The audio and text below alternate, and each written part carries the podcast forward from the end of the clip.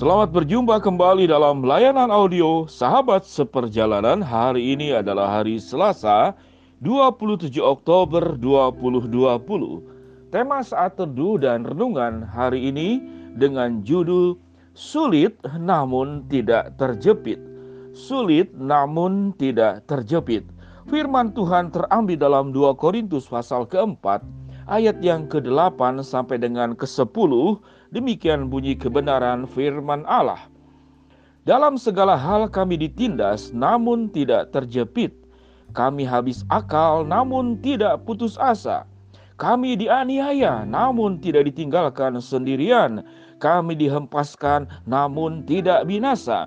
Kami senantiasa membawa kematian Yesus di dalam tubuh kami supaya kehidupan Yesus juga menjadi nyata di dalam tubuh kami. Mari kita berdoa.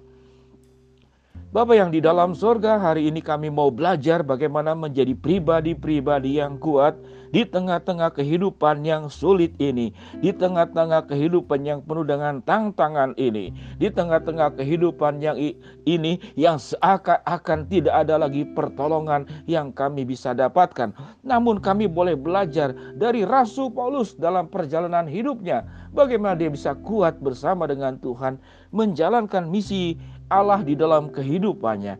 Di dalam nama Tuhan Yesus kami berdoa. Amin.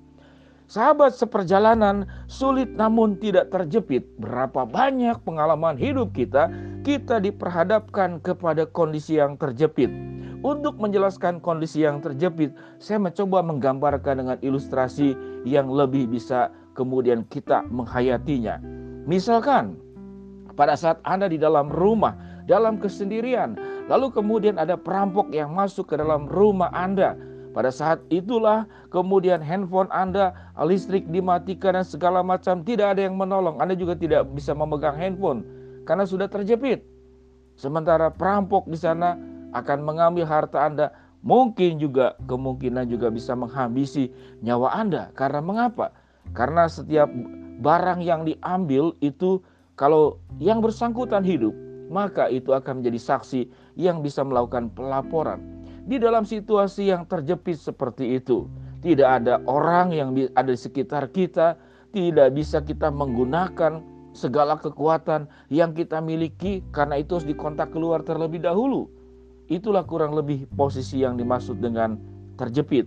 Sahabat seperjalanan yang dikasihi Tuhan, berapa banyak di dalam kehidupan kita kita menghadapi hal yang sama kita sering kali nonton di YouTube dan segala macam, itu ada orang yang terjepit karena terserang binatang buas misalkan. Tidak ada lagi pertolongan. Sehingga pada akhirnya ya seperti Daniel yang masuk dalam lubang singa. Tidak ada yang bisa menolong, hanya engkau bisa berlutut, berdoa, menengadah, dan menutupkan telinga. Itu yang disebut dengan posisi terjepit. Posisi sulit yang membuat kita terjepit.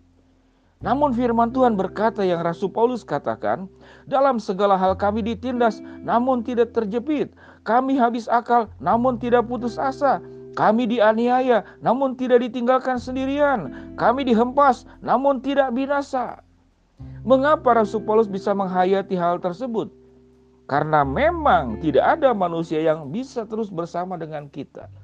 Sekalipun Anda mengenal bintang jenderal 5 namun dia tidak ada bersama di sampingmu tatkala dalam kondisi terjepit, maka kenalan uang, puasa dan segala macam itu tidak ada lagi yang bisa akan menolong kita semua.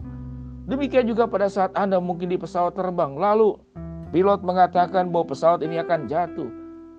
Uang yang Anda miliki di bank, teman-teman yang punya pengaruh, yang punya posisi, yang ada di daratan, tidak akan bisa menolong kita. Di dalam posisi yang terjepit seperti demikianlah, posisi yang begitu riskan dan posisi yang begitu berbahaya, siapa yang kita akan cari? Firman Tuhan berkata yang Rasul Paulus katakan, kami senantiasa membawa kematian Yesus di dalam tubuh kami, supaya kehidupan Yesus juga menjadi nyata di dalam tubuh kami. Tidak ada seorang pun yang bisa menghindari yang namanya dari kematian. Kalau kita boleh bercerita, semua bahaya di dalam dunia ini pada akhirnya itu akan berakhir dengan kematian. Setuju? Sahabat seperjalanan. Namun memang Kematian adalah bagian yang cepat atau lambat. Dalam waktu singkat atau dalam waktu yang panjang, kematian itu akan menemui kita. Tetapi yang menjadi sebuah persoalan, bisakah kita seperti Rasul Paulus bahwa aku senantiasa membawa kematian Yesus di dalam tubuh kami. Artinya apa yang disebut dengan kematian Yesus? Artinya kehidupan Paulus mengikuti jalannya Tuhan. Dan kematian yang kedua artinya juga adalah bahwa setiap orang juga akan melewati yang namanya itu kematian. Kematian karena kemiskinan, kematian karena musibah, kematian karena bencana, atau kematian memang sudah waktunya. Tidak ada yang bisa eh, kita hindari. Namun yang terpenting dikatakan oleh Rasul Paulus supaya kehidupan Yesus juga menjadi nyata di dalam tubuh kami. Jadi yang terpenting oleh kita oleh setiap sahabat proses perjalanan adalah bagaimana kehidupan Yesus itu menjadi nyata di dalam tubuh kami. Tujuan kehidupan bukan mempertahankan hidup. Tujuan hidupan kehidupan inilah bagaimana menghidupi kehidupan ini bersama dengan Kristus. Bagaimana peran-peran kita di dalam posisi apa pun, kita membawa kematian Yesus dan juga membawa kehidupan Yesus supaya nyata di dalam tubuh kami. Sehingga kehidupan ini bukan berlari-lari untuk menghindari bahaya. Namun kehidupan ini berlari-lari bagaimana kita mengejar mahkota yang disediakan Allah kepada kita. Bagaimana hidup ini diisi di dalam kebenaran. Bagaimana hidup ini diisi untuk memberkati orang lain. Bagaimana kehidupan ini diisi untuk menjadi inspirasi. Bagaimana kehidupan ini untuk bisa menolong setiap anggota keluarga kita bertumbuh di dalam Tuhan. Kalau kita berprofesi profesi sebagai guru, bagaimana menjadi guru yang baik? Kalau kita berprofesi di dalam dunia bisnis, bagaimana kita melakukan bisnis, memproses bisnis dengan baik? Kalau Anda di dalam kehidupan keseharian, sebagai apa pun juga, kehidupan ini harus membawa kematian dan kehidupan Kristus yang nyata di dalam tubuh kita. Sahabat seperjalanan yang dikasihi Tuhan, kalau kita berbicara tentang tabungan dari tanah liat, saya masih suka nabung saudara-saudara itu dari tanah liat dulu ya. Maka bukan itu yang terpenting. Sekalipun dia tanah liat. Namun yang penting adalah isi tabungannya. Kalau tabungan tentu uang. Nah kehidupan kita. Kita adalah tanah liat. Kita adalah tabungan tanah liat yang satu hari kelak nanti. Tabungan itu akan dihancurkan. Anda punya pengalaman mungkin menabung sedemikian banyak. Lalu kemudian Anda pecahkan karena dari tanah liat. Jadi yang terpenting bukan tanah liatnya, semua kita adalah tanah liat.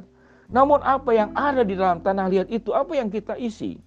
Kalau Anda diisi uang tentu senang kan? Tapi ada juga anak-anak yang isinya itu pakai uang itu, uang monopoli atau uang kertas, itu kan tidak ada makna.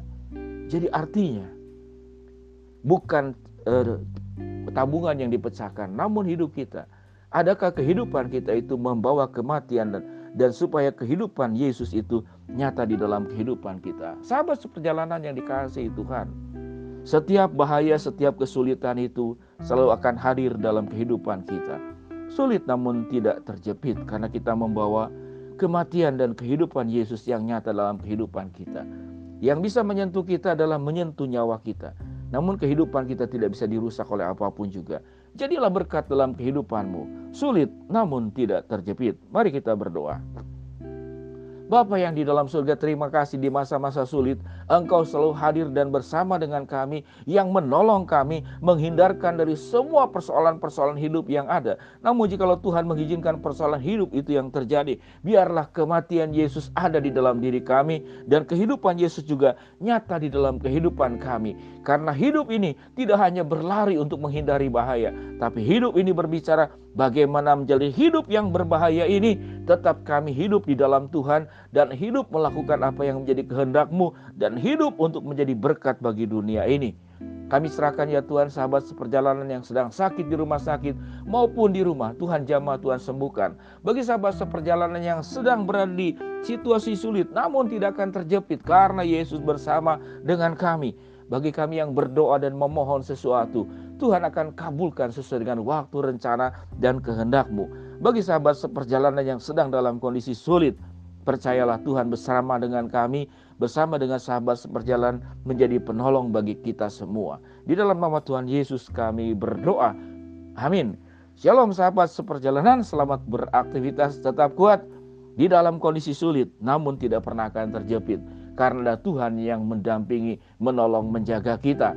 Biarlah kehidupan kita tidak hanya menghindari bahaya, namun bagaimana mengisi kehidupan yang bahaya ini bersama dengan Tuhan dan Tuhan dimuliakan lewat hidup kita. Shalom, Tuhan berkati. Amin.